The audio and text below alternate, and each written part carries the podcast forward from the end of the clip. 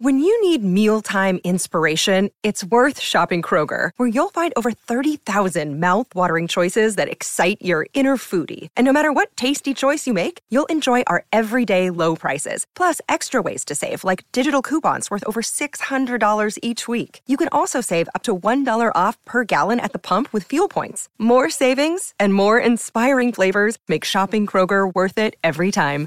Kroger, fresh for everyone. Fuel restrictions apply. Hello, you guys. Welcome back to the Itch World podcast. I'm your host, Julia Hawkins. Happy Valentine's Day, first of all, but welcome to a new week. So, I was sitting here trying to think about what to talk about on this week's episode, and I could not come up with any ideas. And despite not being able to come up with any ideas, I have been extra inspired and creative recently, but I just couldn't think of a topic to talk about. But one of the main places that I get most of my inspiration and creativity from is books. And if you guys have been around for a while, you know that sometimes here and there I do read some pages from some books that I'm reading at the time, or I talk about the books I'm reading. Whatever it may be, spiritual self help books are usually the main source of my inspiration. That being said, I just started the book Universal Human by Gary Zukav. He is the number one New York Times best-selling author of Seat of the Soul. So I'm familiar with his books and they're absolutely incredible. And as I was reading this first page, I was like, you know what? This is perfect for the podcast. So on this week's episode, we're just going to read together. I'm going to read to you the first few pages of this book, maybe even the first chapter. We're just going to see how far we get. But I was reading this first page and I was like, you know what? I need to share this with the listeners because it was just already that good. So I'm super excited for this book. I have a feeling I'm going to learn a lot from it. And so I want you guys to learn a lot from it as well. So, that being said, let's just go ahead and get right into the book. First page, it's called Welcome. It's the first little section, so we're going to start with that. This book will bring your attention to the transformation of human consciousness that is happening so that you can understand it and use it to create a life of more joy and less pain. It will give you opportunities to experiment with a road toward meaning and fulfillment and purpose and joy, but you must use these opportunities in order to benefit from them. This road is challenging like none before and rewarding like none before. This is this road is the path you are walking. It is your life and a new consciousness is now illuminating in new and different ways the opportunities and challenges it brings you. That the new consciousness is the new consciousness. The old human consciousness evolved over hundreds of millennia. The new human consciousness is emerging within a few generations. This book shows you how to apply the new human consciousness to your life. It's one thing to recognize that becoming loving adds love to the world. That is graspable, graspable. But how do you love, and especially how do you love when you're angry, when you're vengeful, when you're jealous, when you want to kill someone, when you want to kill yourself, when you can't stop judging, when you can't stop looking for food or money? How do you do that? How do you become loving? This book shows you how to become loving all the time in every circumstance. That is creating authentic power. Creating authentic power is easy to understand, but it's not so easy to change your life from the ground up. People become interested in spiritual growth when a new consciousness touches their own, expanding it, enriching it, and revealing new ways of understanding, perceiving, and loving. This is happening now to many people. People also become interested in spiritual growth because they are in a great deal of emotional pain and they don't know what to do about it. This is happening to everyone, everywhere, and it always has. What are you experiencing in your day to day life? What emotional pain are you in? What's keeping you up at night? What is it you are not satisfied with? This book shows you how to address that and move beyond the control of it. The thing that keeps most people up at night, the thing that they're not satisfied with, the thing that's not what it should be for them, is their life. They ask, Is this all there is? Where's the joy? Where's the meaning? Where's the purpose? There has got to be more joy in getting money, recognition, success, or fame. There's got to be more joy in getting shoes, cars, and houses. There's got to be more fulfillment in getting what I wanted. There's got to be more. In other words, fear of the world not meeting your expectations is the cause of your emotional pain. By far, I mean experiences of jealousy, anger, resentment, superiority, infer- inferiority, need to please, entitlement, every compulsion, obsession, and addiction, and more. Every form of fear is painful. Love is blissful. By love, I mean gratitude, appreciation, caring, patience, contentment, awe of the universe, and more. Every form of love feels good. This book shows you how to recognize and cultivate love in you and how to recognize and move beyond the control of fear in you. It does this in ways that are easy to understand and explains how to experiment with them. There are many how to books how to become happy, how to become wealthy, how to become satisfied, how to become attractive, how to address virtually, virtually anything that any part of any personality is concerned about. There are fewer how to books that address meaning and purpose, fulfillment, and the joy of giving the gifts that you were born to give. This book addresses precisely that.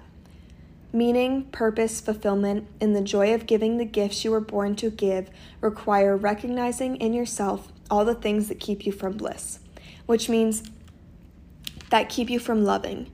These are parts of your personality that originate in fear. Each creates painful consequences for you when you act on it. Painful physical sensations in your body and judgmental, unforgiving thoughts tell you when one of these parts or more are active in you. To move beyond its control, you need to challenge its demands, and it is very demanding. By acting from a loving part of your personality while you are experiencing the frightened part, while you are experiencing its painful physical sensations and judgmental thoughts. Each time you do this, you create authentic power. When you do not do this, you do not change. For example, anger was a big part of my life when I lived in San Francisco. Before Actually, I'm not going to read that part because that's just from the author. Um, okay, we're going to jump two paragraphs. People experience emotional pain when they cannot have something they feel they need or cannot live without or that or they have lost something that they feel they need or cannot live without. They believe that changing the world is the only way to relieve their pain. For example, getting a boyfriend back, getting a new girlfriend, revenging a wrong, defending a right, and on and on. When they are successful, they become happy. Their emotional pain causes them to try to change the world, and trying to change the world cause, causes more emotional pain. These are experiences of power as the ability to manipulate and control, and the pursuit of it, the pursuit of external power. Think of this book as a glass of cool, clear water in a time of drought. The time of drought is coming to an end. The time of drought is conf- confinement to the old consciousness and the experience of power as external. We're going to go ahead and jump to chapter 5 just because the title really called out to me. It's called Authentic Power, and that's kind of something that I feel like I've been talking a lot about on my um, accounts as well as like individual individuality and being authentic and staying true to yourself and just making sure that what you share online and who you show up as is you and that you're not copying anybody else. So when I saw this title, I was like, okay, this is the next part that I want to read. So there's just a bunch of quotes right at the beginning of it, so I'm going to read those to you. All your duties are included in this. Do nothing to others that would pain you if it were done to you. That is by Mahabharata. Do not offend others as you would not wish to be offended. Buddhism. Is there a maxim that one ought to follow all his life? Surely the maxim of peaceful goodness. What we don't want done to us, we should not do to others. Confucianism. Hold as your own the gains of your neighbor, and as high and as yours his losses. Taoism. What you don't wish for yourself, do not wish for your neighbor. This is all the law, the rest is only commentary. Judaism. Do unto others all that you would have them do unto you. because this is the sum of the law and the prophets, Christianity. Not one of you will be a true believer who does not wish for his brother the same that he wishes for himself. Islam. Yes, yes, and yes. A thousand times yes. But how? How can we respond with love when we are angry, when we are jealous, when we have wronged? Authentic power is different. How to create it is different. How it works is different. What it does is different. Knowing how to create authentic power is like owning a treasure map. Authentic power is a treasure. Everyone can reach it. No matter how many people reach it, more can reach it. No matter how many people use the treasure, it never diminishes. In fact, it grows. No one can use the treasure to create advantage. No one who has reached the treasure wants to. Once you have the treasure, no one can take it from you. On the contrary, you want to tell everyone about the treasure and how to reach it. Authentic power is completely different from the power to make people do what you want. It is the opposite of the ability to manipulate and control. It cannot be more different from trying to have more know more, or do more. Viktor Frankl was a Jew in a Nazi death camp. He discovered something amazing one frigid dark morning while guards beat him and his fellow prisoners with rifle butts as they stumbled over ruts in frozen muddy roads. Nazis had taken everyone and everything from him his family, his home, and the life that he knew, but they could not take his ability to love. Viktor's discovery, no one can take my ability to love from me, still thrills me. How many of your heroes have made this discovery? Jesus made it, Gandhi made it, Martin Luther King Jr. made it, Mother Teresa and Nelson Mandela made it. Outside the fence, we must all make it. The transformation from a five sensory species into a multi sensory species is analogous to the transformation of water dwelling, water breathing forms of life into land dwelling, air breathing forms of life. If we imagine the new air breathers as being able to communicate with the older water breathers, they would not be able to explain anything about air breathing to them because water breathers have no experiences that relate to breathing air. For the same reason, multisensory humans cannot explain anything about multisensory experiences to five sensory humans because five sensory humans do not have any multisensory experiences to relate to. Air breathers cannot return to the ocean because breathing water would prevent them from evolving. Multisensory humans cannot return to the limitations of the five senses because pursuing external power produces only violence and destruction. Metaphorically speaking, the water breathers lived inside the fence. An external power was their water. The air breathers traveled outside the fence, and authentic power became their air.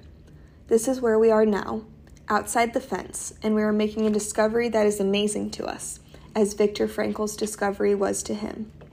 Pursuing external power, the ability to manipulate and control, now threatens our survival. What used to be our good medicine has become our poison. Human evolution now requires creating authentic power. You may have experienced moments of, of authentic power.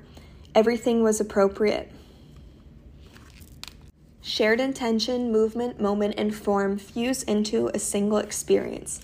The optimal occurs. The goal is in. The shot is blocked. The impossible happens. You hit the ball farther, better, faster.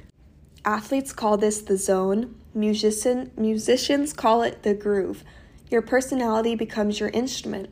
Your life becomes your music. It flows in perfect harmony and perfect time. These are experiences of, a, of authentic power. Creating authentic power requires changing yourself. It is an inward journey. Pursuing external power requires changing the world. It is an outward journey. Inward or outward? We stand with one foot on either side of a line. Authentic power lies on the side of uncharted land, uncharted, untraversed terrain, and unclimbed mountains. The new spring prophecy, the day that will not be followed by night, lies on that side. It lies outside the fence. External power lies on the side of brutality, exploitation, and suffering. It lies inside the fence. The desolate land we are leaving lies on that side. When we face the rising sun, we see light. When we turn our backs to it, we see shadows. These are our choices.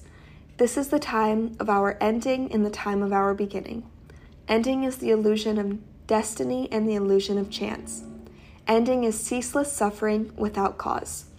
Ending is perception through the lens of the five senses. Ending is agony of isolation from other, from the world, from anything. Beginning is a new perception of health and wholeness. Beginning is a new calling toward a new place. Beginning is a new understanding of power. Beginning is the potential of the universal human. Gone is the ideal of the solitary, tormented genius. Born is the perception of genius, and inner health is one. Gone is the idea of an alien world. Born is the perception of the world as a reflection, facing always towards us. Gone is changing the world by changing others. Born is changing the world by changing ourselves. The world no longer intimidates us, it stimulates us, enriches us, and teaches us about love. Will you turn toward the light, authentic power, or turn toward the shadows? External power. Which side of the line will you choose, moment by moment? That is the question of our new creation story. Only you can answer it. I'm going to stop there. I hope that gave you guys kind of a good understanding and kind of introduction to authentic power and holding your authentic power. But yeah, I'm going to stop there and let me know if you guys want to hear more of this book next week or if you want updates or whatever. Just leave it in the little question box that is always under the podcast. I think right now the little question box it uh, um, it says what are you grateful for? You can tell me what you're grateful for as well. I would love to know that. But yeah, thank you guys so much for listening to this week's episode. As always, my DMs are always open. If you have anything you want to hear about, and I just love always getting messages from you guys as well about the podcast. But yeah, thank you so much for listening to this week's episode. I will see you guys next week. And if you're listening today on February 14th, happy Valentine's Day.